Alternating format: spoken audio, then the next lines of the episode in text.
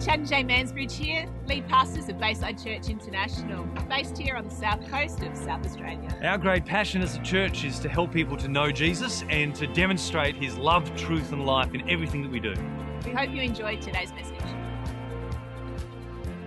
A couple of weeks ago, Jay um, spoke a message on uh, preparing the table for 2020. It was our first service for Christmas, and she asked us to turn to our Bibles to the story of the Last Supper. And systematic thinker that I am, I thought, well, that's not right. It's Christmas season. You don't talk about Jesus dying at Christmas. And as I explained last week, as she was continuing, it occurred to me no, no, no, no. Jesus was born to die. And the phrase came to me as she was speaking last week, uh, two weeks ago. He was born to die so that the dead may live. He was born to die so that the dead may live. And often, as I said last week, we bemoan the fact that Boxing Day is known for bakers cooking hot cross buns. But maybe that is something, as I said, we should celebrate the fact that part of the reason for the season, yes, we're celebrating Jesus' birth, but hand in hand with that, it is fine to celebrate the death of Christ. After all, he was born to die. And I thought, you know, Lord, that's really helpful for me to have a title like that because let's face it, I've been preaching 17 Christmases now. So I could always do with a slightly fresh angle on a very old story. Come on. Come on, you know you've heard me teach on the gifts that the wise men brought. I've snuck that one in a few times. You know we, uh, you've heard me speak about the names of Jesus that were given him at Christmas. I've snuck that in a few, a few times. I'm at least one of the honest preachers to say, today I'm revisiting an old message. At least I say it out loud, okay? But now I'm thinking, Lord, you've given me like a fresh angle to talk about the fact that you were born to die so that the dead may live. I started that last week. I wanted to continue something on that this morning because the Christmas story is something that is well known to us. And sometimes when it comes to things that are well known, we tend to switch off to think, yeah, yeah, I've heard that, I get that. Yet often, and I'm sure you've experienced this in your Christian life, if not, it is a key to maturity and a key to growth, is going, Lord, I'm always willing to learn. I'm always willing to hear an ancient story and see something fresh in the text, to see something fresh in the story that I've never seen before. And I say that for another reason, because today I want to share not the Christmas story per se, but I want to share one of the other really, really well known stories of Jesus that many of you know. Like me, you've heard it spoken of a number of times. Like me, possibly, if you've been involved in ministry, kids or adults or small groups, you may have even taught out of this story yourself, as I have. But this week, as I read through the parable of the prodigal son, I saw some things that I'd never quite seen before. And so I trust that today, again, we can put our hats on as good students and say, Lord, my heart is open as we've done. My head is also open to hear whatever it is you are wanting to say. Can, you be, can we be good students again today and, and come around His word and say, Lord, speak for your student is listening? Amen? Can you do that with me? Luke chapter, someone tell me? 15. Well done. All right. Luke chapter 15. And. Uh, I'm going to uh, look at a, a, couple of these stories here. Again, well known, but uh, let's see if we can see and trust God to reveal something fresh to us. We call this story the story of the prodigal son. The word prodigal is not actually used in the Bible because it has Latin origins, okay? So it didn't come around uh, till after sort of the time the Bible was written, and this story became known as the prodigal son. The Latin word basically means recklessly extravagant. So, in a negative sense, the word prodigal means recklessly, extravagantly wasteful. But in a positive sense, it's the story of the prodigal father who was recklessly, extravagantly generous. So, is it the story of the prodigal son? Or is it the story of the prodigal Father? Is Jesus' focus on these stories what was lost? Or is his focus on these stories who it was that found them? And you can talk about that over lunch. Let's go. Ch- Chapter 15, verse 1. Now, the tax collectors and the sinners were all gathering around to hear Jesus. But the Pharisees and the teachers of the law muttered, This man welcomes sinners and eats with them. So Jesus told them this parable. Three groups of people that we see here to set the scene. You've got Jesus, you've got the Pharisees, the religious people, and you've got the sinners and the tax collectors. Jesus, the religious, and the so called sinners. And Jesus picks up their muttering and he says, I'm going to tell you a story. You need, as you read the scripture, to understand it well, you need to understand the audience to whom something is addressed. Let's know right from the word go that the audience Jesus is addressing is not the sinners, although they overheard the story because they were right there, but the audience he was addressing were the religious. Okay, he told them this parable because of their muttering. As we read through these stories, we see these three groups of people Jesus, who is both God and God's representative. So, as we read the stories, we're reading about what God is like and what his representatives are like. We're reading about a religious community and we're reading about a lost community. There are a number of constituent elements in these stories. We have an owner who is emotional. A few of the, when we prayed before our service, a few people said, I feel like God's wanting to restore a joy today or help use me to restore joy. Okay, you know why the word joy came up? Because joy is an emotional word. God is an emotional God. Hello? Okay, happy God. Okay, happy God, emotional God, joyful God, joy to the world because I've come. So we see an owner who actually is emotional in these stories. And depending on who you are and how you read these stories, some people feel that the shepherd, the woman, and the, and the father represent Jesus, the Holy Spirit, and God the dad. Whatever, you can take that, take that home if you like. But in each case, they are all happy owners. They are both passionate people and they are prudent people because they don't want what they've lost to go to stay lost. So they're prudent and passionate. Both are important. In these stories, we have something precious, which obviously speaks about people shepherd, a coin, a son. In each of these stories, we have a state of that precious thing being a lost and a state of that precious thing being found, and they're described in different ways. This is sin and salvation. We have an owner's home. In each of the cases, when the thing is found, they gather in the home. So Jesus brings an explanation and he says, God the Father celebrates in heaven because heaven is God's home. A lot of people want to go to heaven when they die, but they don't want to know God. Well, heaven's God's home, okay? That's where He is. You want to go to a place, but you don't want to meet the person. Well, that's a bit weird, isn't it?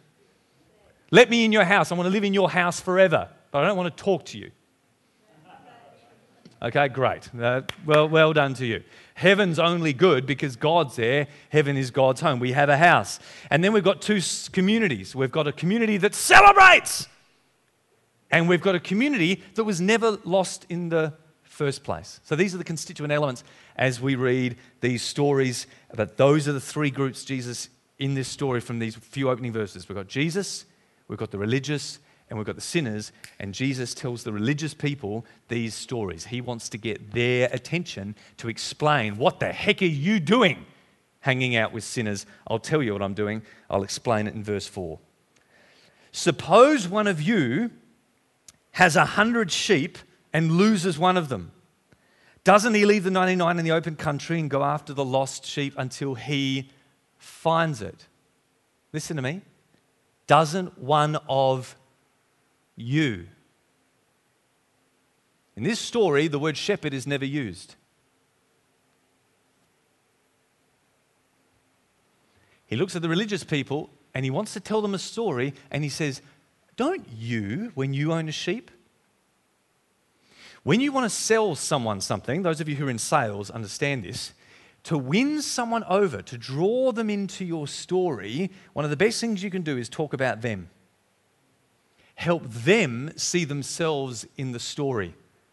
And Jesus is complimenting these religious people, drawing them into a story to say, How about you? After all, you're a good shepherd, aren't you? When you own sheep, this is what you would do. Jesus draws them in to the story by saying, What if one of you owned sheep? Fascinating. Good tactic, Jesus. And when he finds this lost sheep, he joyfully puts it on his shoulders and goes home. He calls his friends and neighbors together and says, Rejoice with me, I found my lost sheep. I tell you, in the same way, there will be more rejoicing in heaven over one sinner who repents than over 99 righteous who don't need to. Three groups of people Jesus, the sinners, I think they're over here, weren't they? The sinners and the religious, those who are already in the fold, don't need to repent because they are in the fold. And Jesus says, This shepherd, as good as he is, will see the 99 and he'll leave them.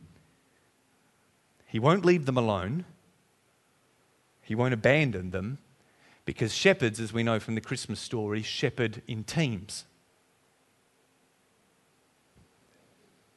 Angels came to the shepherds because when you're in the fields at night time, you take shifts.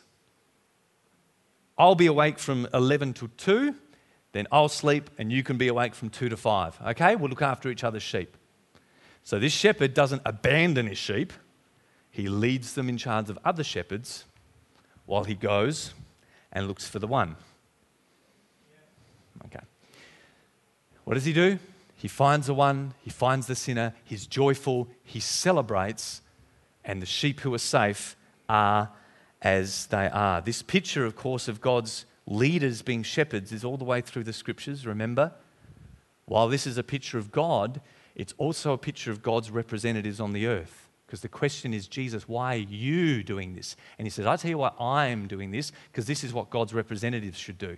God's representatives should celebrate returning sinners. Okay, so, so it's a picture of the leaders, what the leaders should have been like. Jesus is illustrating that as well. And how this state of what it means to be lost, Jesus is painting this picture that one of the pictures of what it means to be lost is that you are not in the fold, you are scattered. The ones over here were in the safety of a field being protected by shepherds. The one over here was lost. And where did he go? What does the story say about where this lost sheep went? Where did he go? We don't know. It doesn't say. Clueless, gone anywhere. Okay, this is a picture of being lost, is being lost, having no location, being cast out of the promised land, as it were, of being a wanderer. Okay, like Cain, okay, a restless wanderer, don't even know where he is. That's the picture there. Next story, verse 8. Or suppose a woman has 10 silver coins and loses one. Doesn't she light a lamp, sweep the house, and search carefully until she finds it? And when she finds it, she calls her friends and neighbors together and says, Rejoice with me, I've found my lost coin. In the same way, I tell you, there is rejoicing in the presence of the angels of God over one sinner who repents. Now, some people make a deal of the awkwardness that the religious people might have felt with God using, with Jesus using a woman to illustrate God. Okay, some people think that's a thing. I'm not a fan of that perspective. I get it, I understand it. But I think, remember, Jesus is wanting to win these, he's telling a story. He wants these religious people to be on his side. He's not putting them off yet, he's drawing them in.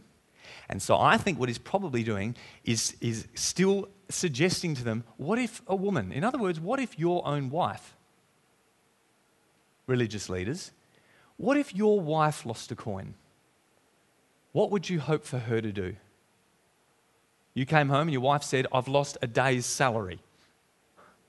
Okay, what would I expect of my wife if she lost a coin? Well, I'd expect her to be prudent and I'd expect her to look for it. I wonder whether that's maybe what Jesus is doing here. Just a thought. It's interesting that while all the state, all the elements of the story there are celebrating community, nine coins that weren't lost, etc., there's something different about this story than the sheep story. Get this the coin was lost inside the house.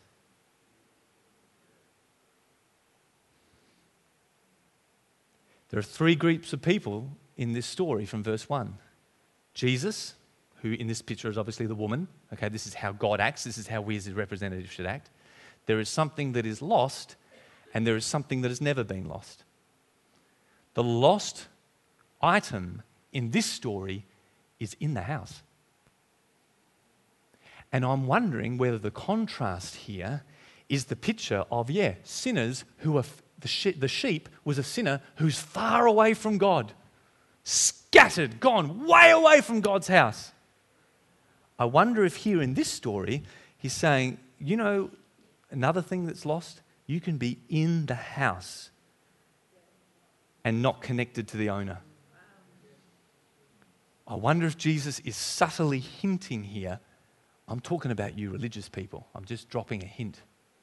I'm dropping a hint that, yeah, lost people can be those who are far away, but lost people can also be those who are near, who are in the house but like Adam in the garden, God's there, they're in the same proximity, and God's like, Where are you, mate? We're in the same garden. I haven't left, you haven't left, we're in the house, but where are you? I wonder if this woman's walking around going, My coin's here. It hasn't left, it's still in the house, but I'm not connected with my coin. And this state of lostness is not being scattered and far away, this state of lostness is being in the house, but being in the dark. Because to find this coin, what does she need to do? She needs to light a lamp. So, how does Jesus describe the state of lostness here? It's not about being distant, it's about being in the house, but in the dark. And I wonder whether Jesus here is dropping a bit of a hint to say, Now, boys, I'm coming for you. And we continue to read. Jesus continued There was a man who had two sons. Jesus changes his tune here. Listen. In the first story, he said, Suppose you had a sheep. Suppose there was a woman. There was a man who had two sons. Not a question, a statement. This is a story I'm telling you is real. The younger one said to his father, Dad, give me my share of the estate. So his father divided his property between them. Fair enough. Not long after that, the younger son got together all he had, set off for a distant country, and there squandered his wealth in wild living. Hence the term prodigal for the son, extravagant, exuberant spending. Okay.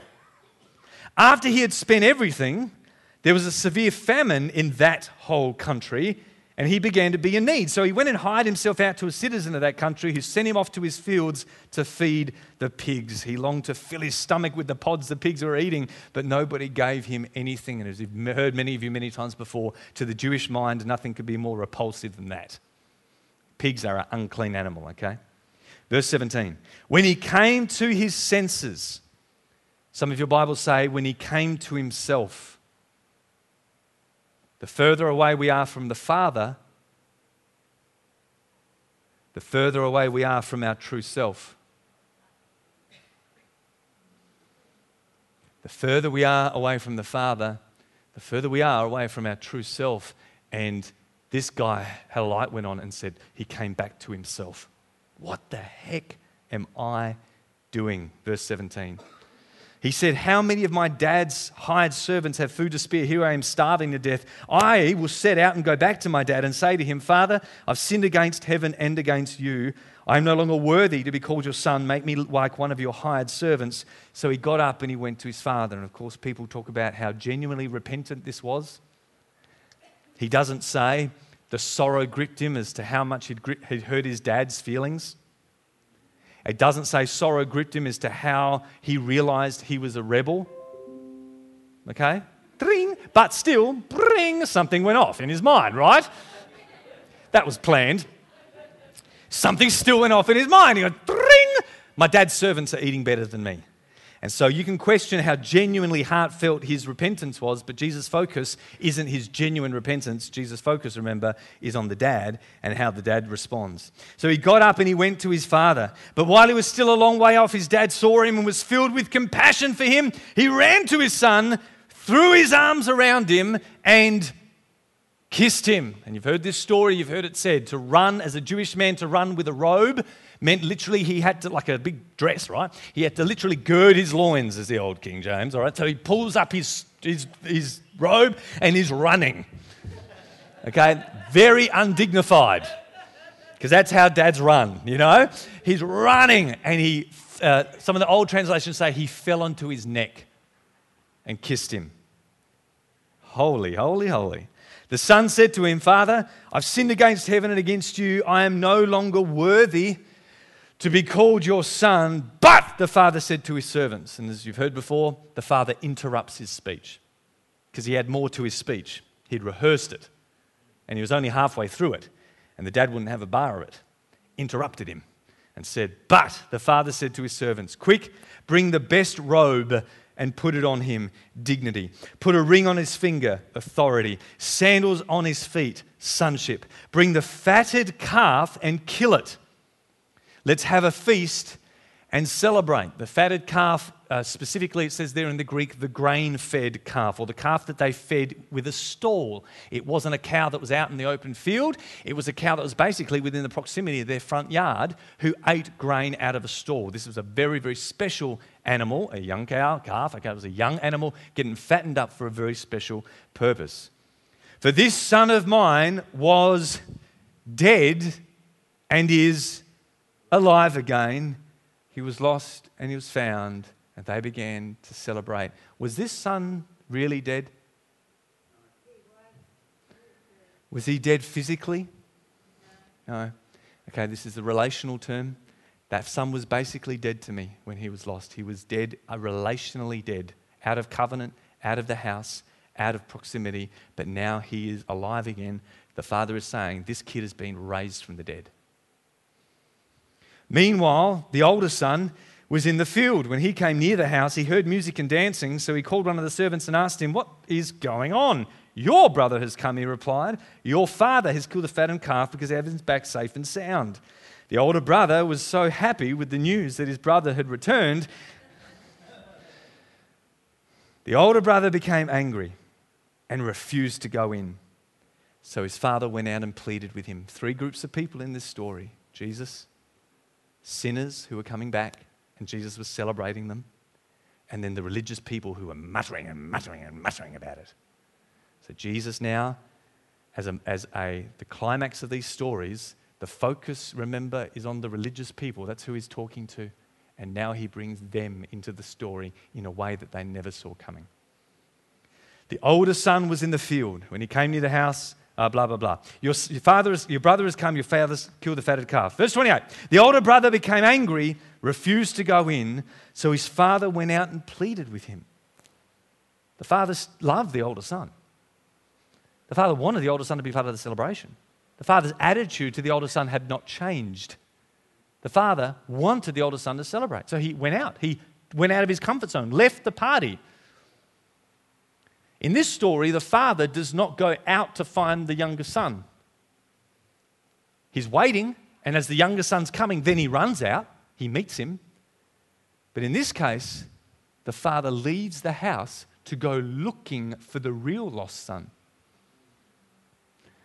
The son who was in the house, but not in relationship. Didn't really know the heart of his dad. He left to go looking to search for that older lost son. But he answered his father, Look, all these years I've been slaving for you and never disobeyed your orders, yet you never gave me even a young goat so I could celebrate with my friends. Come back to that later. But when this son of yours, who has squandered your property with prostitutes, comes home, you kill the fatted calf for him. We don't know whether the younger son slept with prostitutes, whether this was an embellishment, whether this was the older son dropping hints, whether this is what religion always does and exaggerates things. makes things seem worse than it. We don't really know. Maybe he was following him on Twitter, and, and you know, maybe he was spying on him in the foreign. Had spy, we don't really know. But anyway, he says that he prostitutes. First time that's mentioned, prostitutes. You've fattened the calf, uh, killed the fattened calf. My son, you are always with me. Everything I have is yours. You're the heir, mate. You, you, everything I have is yours. But we had to celebrate and be glad. We had to celebrate because this brother of yours was dead, but is alive again. He was lost, but he is found. And although Jesus in the story doesn't cap this one off by explaining this is what happens in heaven when a sinner repents, the insinuation is still there. There are two groups of people those who did not need to be found or didn't think they did, those who did need to be found. And this state of lostness in the, in the story of the shepherd, it is scattering far away. In the story of the lost coin, it is darkness in the house, but dark. In this story, it is far away. Okay? It is far away and close. The two are together. Because this is the story of two lost sons that need to come home to their dad. And we don't know what happened to the older son in this story, but what we do know is that Jesus was born to die so that those who are dead may come alive. The lost would be found.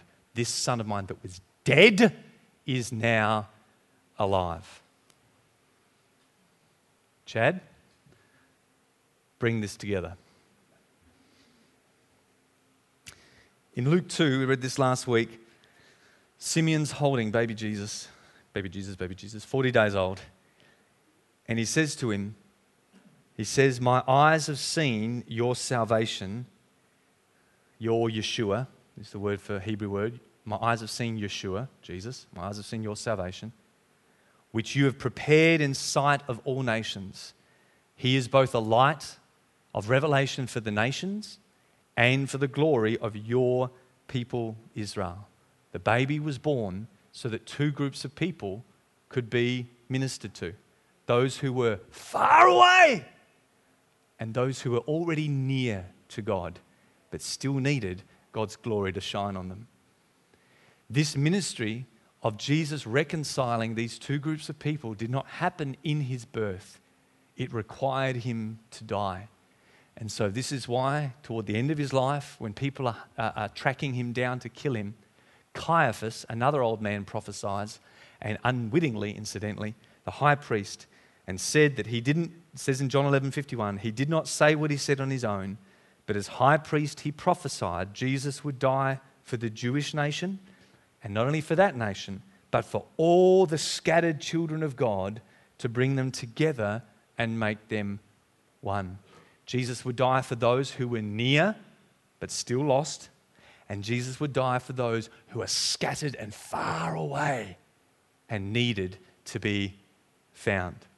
As I explained last week, this is a, uh, a fulfillment of the prophetic promises all the way through the Old Testament. When God's people were split into two kingdoms, into two groups, those who were called Israel, Hosea says they died. They were scattered. They were scattered through the nations and that they were no longer God's people. The other kingdom, the Jews, the people of Judah, were close to him, but they didn't have his glory presence with them. They were in the temple, they were in the promised land. God was faithful to them, but they were still far away from his presence because his glory did not come back. And so Caiaphas says, He's come for the Jews and he's come for the nations. Paul brings this up in Romans 9. He says, The promises of restoring the northern kingdom were promises made to the nations so that the two would become one. This is why Paul in Ephesians 2 says, You nations were dead in sin. Like the prodigal son, you were away from God and you were dead. Dead in sin. But through Jesus' blood, the two groups have been brought together as one the younger brother who is far away, the older brother who is close but still far away, have been brought near into the family of God because of the blood of Christ. We can come together. Hey? Jesus was born for the Gentiles and for Jews to bring us together and make a whole new family. And it made me wonder as I read the prodigal son story again this week. Hear me on this. Those who were far away, we often talk about the prodigal son as being a story of God's incredible forgiveness. Yeah? What a story about forgiveness. Embracing.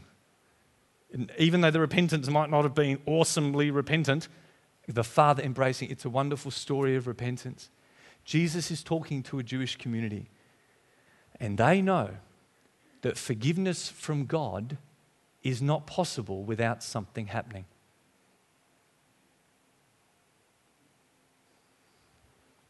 What is required in order for forgiveness to take place? I wondered as I read the prodigal son story this week, I wondered, can you see Jesus' death in this story? because it's a story of forgiveness. It's a story of older brother and younger brother supposed to be coming together. It's a story of reconciliation. And we know that that reconciliation didn't take place in Jesus' birth, it took place in his death. So, is there Jesus' death incorporated somehow in this story? After all, doesn't the Bible say there is no forgiveness unless there is the shedding of blood? Hebrews 9 says that. I looked it up. Okay, let's go. Hebrews 9. Verse 22 In fact, the law requires, this is how the religious people would have been thinking, the law requires that nearly everything be cleansed with blood because without the shedding of blood, there is no forgiveness. Without the shedding of blood in the Jewish mind, there is no forgiveness. Now, what blood of what animals had forgiveness for God's old covenant people? Well, in that same chapter, just 10 verses earlier, he sets this whole thing up for them. He says, Jesus did not enter by means of the blood of goats and calves, but he entered by the most holy place once for all, obtaining redemption. This is a picture, Leviticus something, of the day of atonement, the day of at one the day where God's people were reconciled to him and forgiven. And it took two animals for that to happen. Aaron, the high priest, would kill a calf kill a calf. Then he would kill a goat, a calf, and a goat. The calf would be for him, not because he was more important, not because his sin was worse, but he was special. He was set apart. It was like distinguishing my sin needs a calf because it's really important. My sin needs a calf, and then I kill a goat for everybody else. That's what Hebrews is talking about. Talking about the Day of Atonement. Everyone's forgiven because a calf dies and a goat dies for everyone else.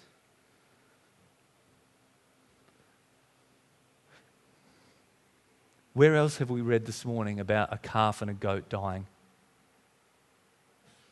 Not a chicken, not a dove, not a pigeon, not a sheep, not an ox, not a ram, specifically a calf and a goat. Story of the prodigal son. Come, kill the fattened calf, the one that's been prepared for this moment. And the older brother said, You couldn't even kill for me a chicken? No. You couldn't even kill for me a bird? No. You couldn't even kill for me a goat. I'm wondering in this story, is it possible that Jesus is tapping in to this awesome picture of forgiveness, reconciliation with God on the day of atonement, where the most special person, Aaron, had a calf killed for him, everyone else had a goat that covered the rest of him? Is that possibly what the older son is tapping into here as he says that? You see, this story contains three sons. The younger son, dead and alive. The older son, who, like the coin, was in the house but was still lost. And then it contains the son who is telling the story, who puts himself in the story. because of my death, these can be restored. The blood of the calf shed, that sinners can be restored to new life and celebrated. Would I sacrifice for those who are close to me? Would I give a goat for them? You bet I would. You want in? You can be in too. Everything that I have is yours. Anytime, any day. And Jesus places himself in this story by saying, I'm the one that would be willing to shed my blood, that these two can be in the house together. See, that calf, hand raised, a baby, like a pet that you'd fall in love with, raised within the front yard, that the owners would watch it, like the lamb on Passover. The owners would watch it, nurture it, care for it, feed it. That precious, chosen animal that was killed so a celebration of reconciliation could take place.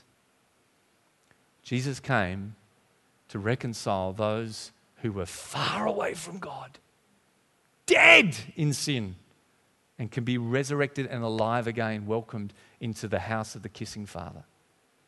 And Jesus came and died for those who were close to him, who were in the house but still far from the Father's heart. And he brings both together, Ephesians 2. Those who are far away, those who are near, are brought together by the shedding of his blood. What Simeon prophesied at Jesus' birth that here is the Lord's Yeshua, the Lord's salvation, the one who restores lost things. He's come not only for the nations, he's come also for God's only very close people. Jesus was born to die so that the dead can come alive. And just like we've possibly grown, maybe grow weary with the Christmas story, maybe we grow weary with the, the stories that we've heard again and again. I, one of my jobs at home is I often read bedtime stories to Zoe. And we've got a pile of books, there's like seven of them, and I've read them over and over and over and over. She can't read, but she can recite many of the stories she thinks she can read, okay? Because I've read them so many times. And yet, I wonder how much time sometimes that familiarity with the stories of God means, yeah, I've heard that, I've heard that, I've heard that.